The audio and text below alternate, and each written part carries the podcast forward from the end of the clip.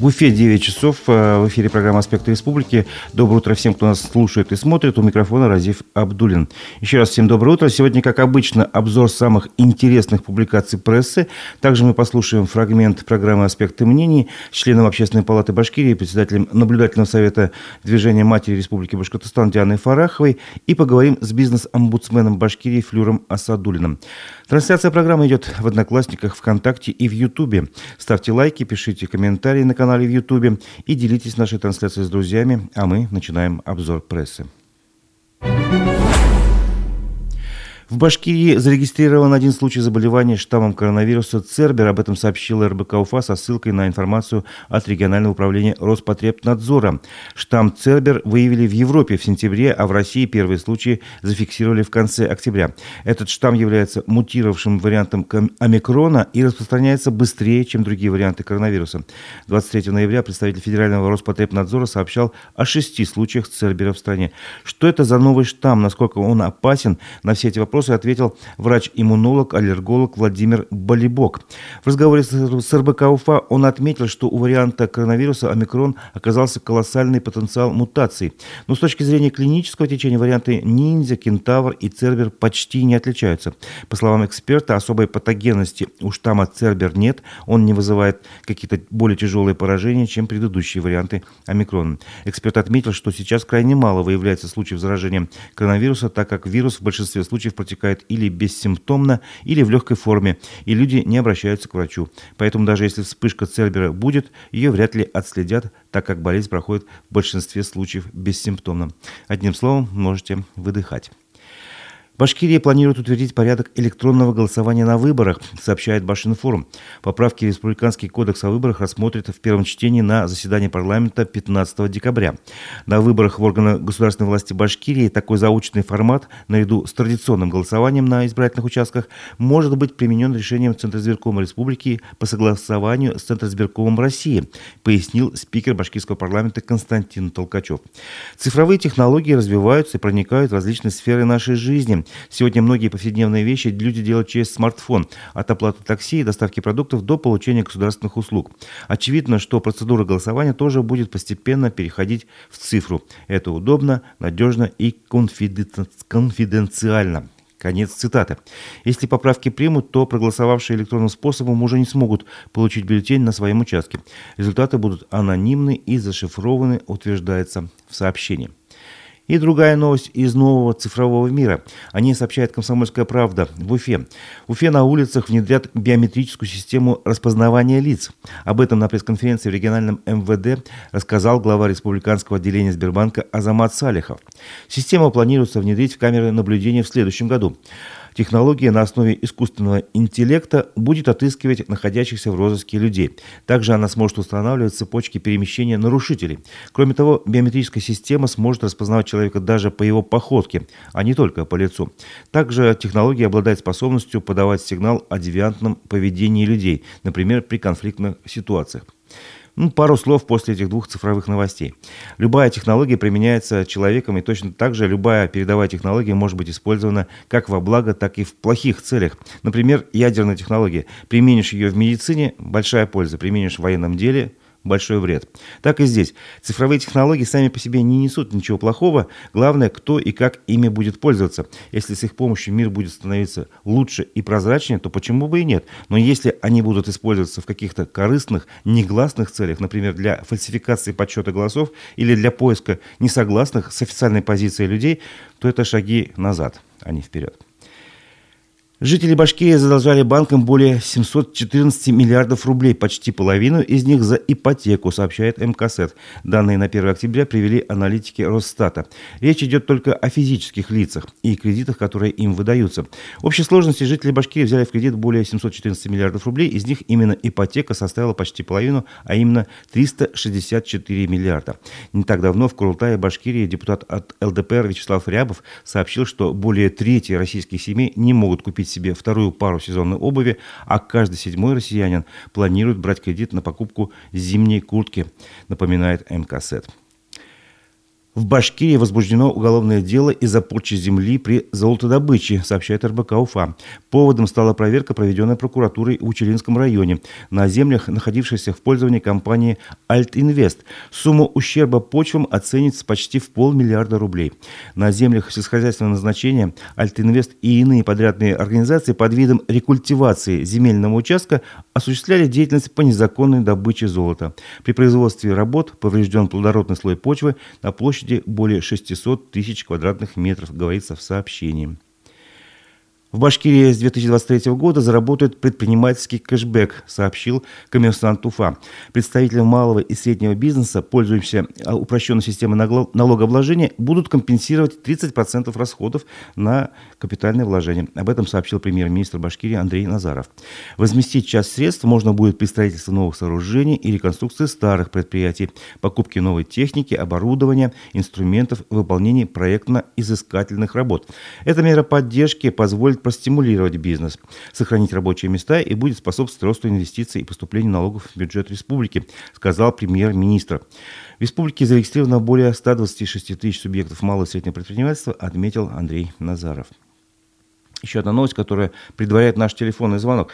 А, уполномоченный по защите прав предпринимателей в Башкирии Флюр Асадулин а, решил досрочно сложить полномочия по собственному желанию, сообщил коммерсант Уфа. А, на должность бизнес-омбудсмена глава республики Ради Хабиров предложил кандидатуру члена общественной палаты Ирины Абрамовой. Окончательное решение о э, назначении будет принято на очередном пленарном заседании Курултая 15 декабря. Флюра Садулин был назначен уполномоченным по правам предпринимателей в 2019 году. Срок действия его контракта истекал в 2024 году. Давайте попробуем до него дозвониться и спросим о причинах отставки. Так, сейчас мы набираем его номер. Филипп Загитович, доброе утро. Доброе утро.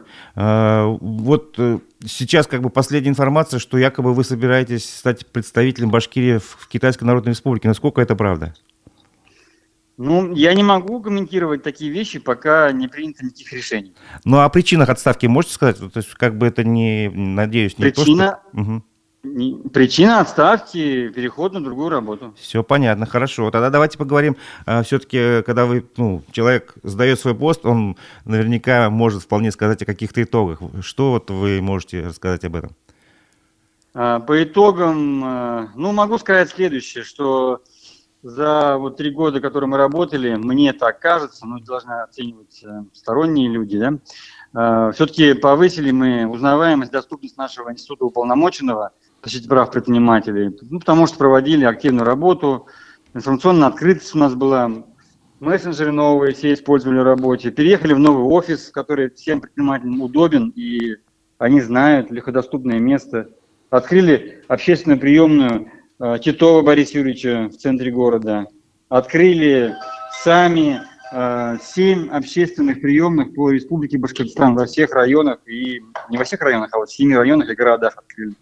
Помощники у нас работают общественные, 75 человек в каждом городе и в каждом э, населенном пункте.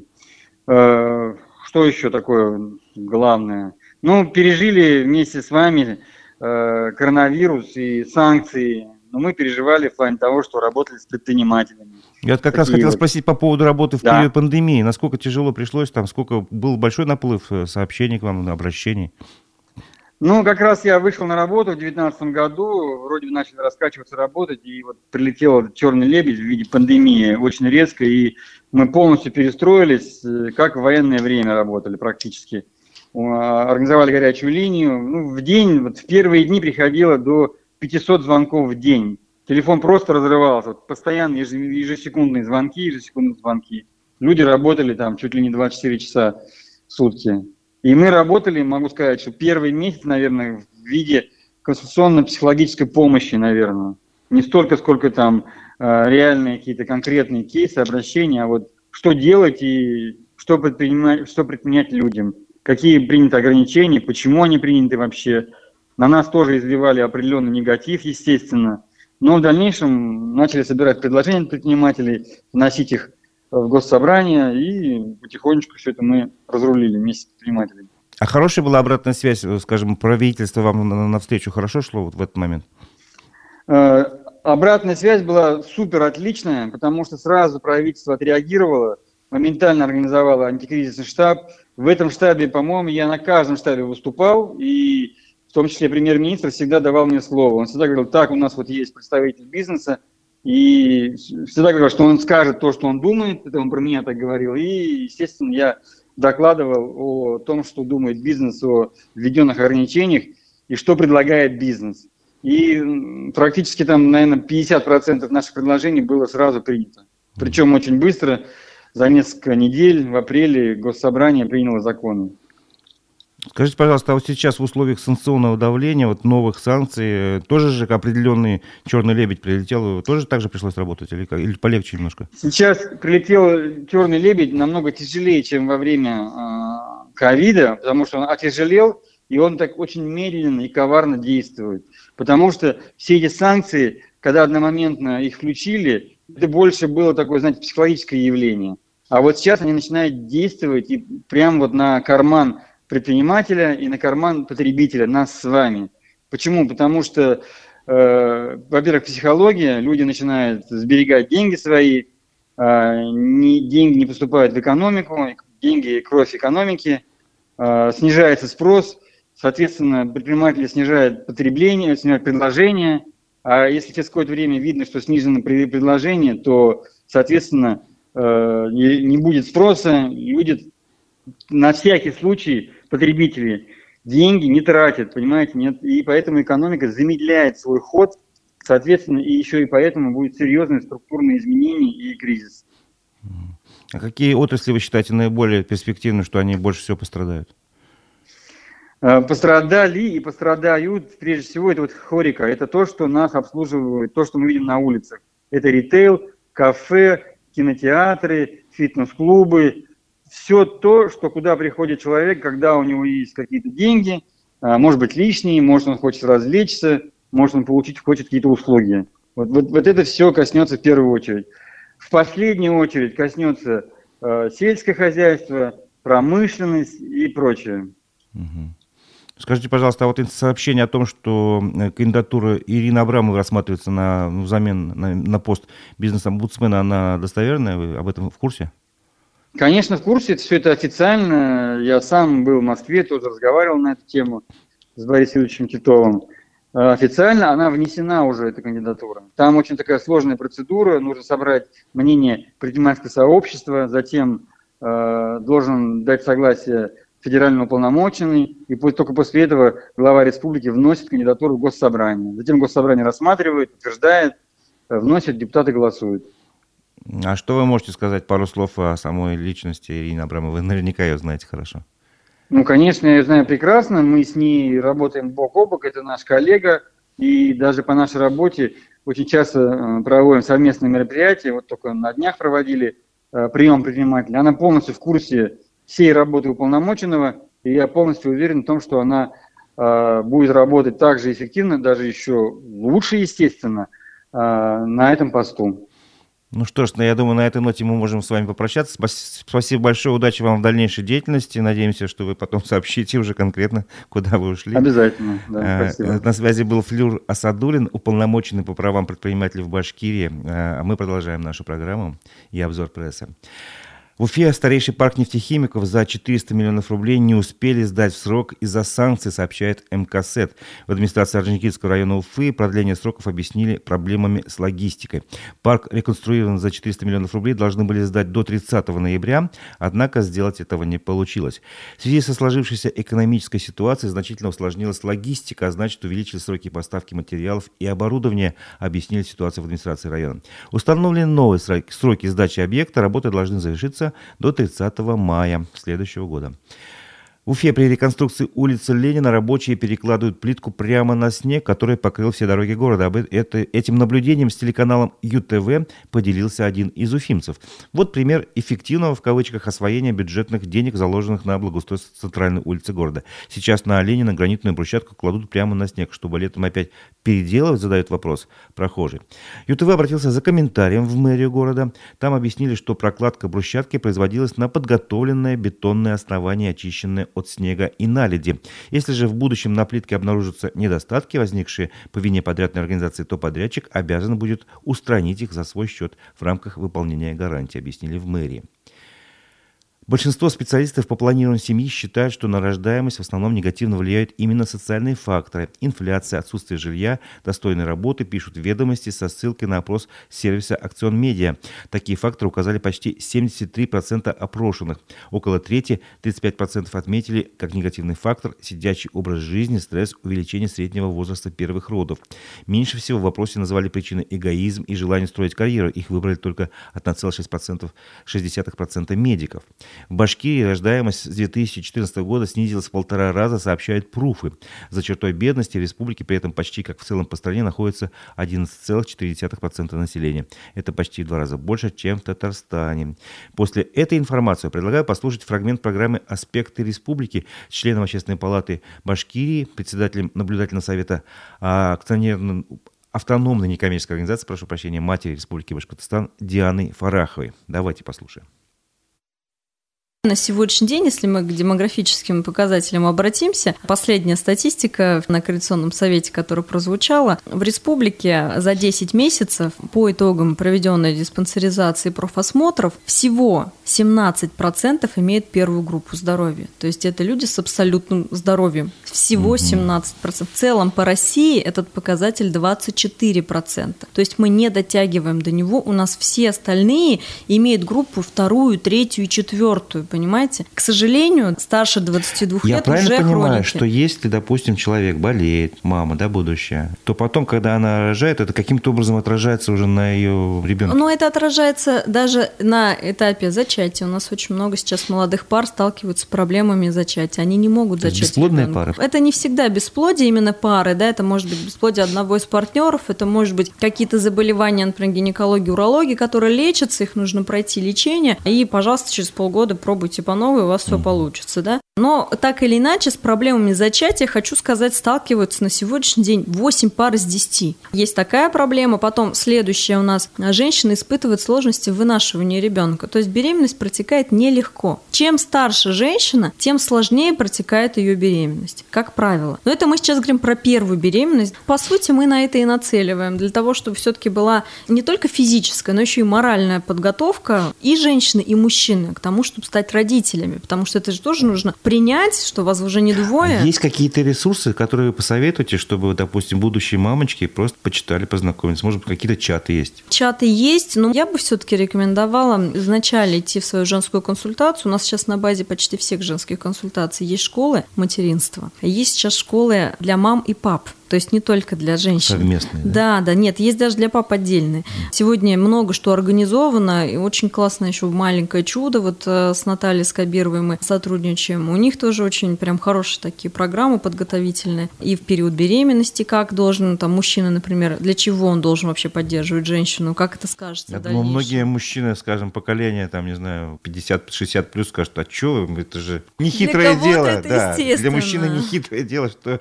чего мы учить? Ну, если... Отношение к женщине после родов? Или как? И в момент тоже, когда она ходит беременная, то есть вот каким образом основная часть э, мужчин, с кем я, например, разговаривала, ну так вот просто вопрос на зыбку, как ты думаешь, как ты должен себя вести, если твоя там жена беременна? Ну, потакать, Заб- все делать, там, заботить. Ну, то есть вот, Заботиться, да, первое ну это слово, не да. разные, разные слова подбирали. Она же хочет понимания, она же хочет вначале одного, потом другого. И вот как суметь подстроиться под настроение, как реагировать. Вот скорее вот об этом. А зачем должен мужчина иметь тактильный контакт с ребенком, с новорожденным? Почему так важно папе взять первому в руки? У нас есть опыт а, с роддомами.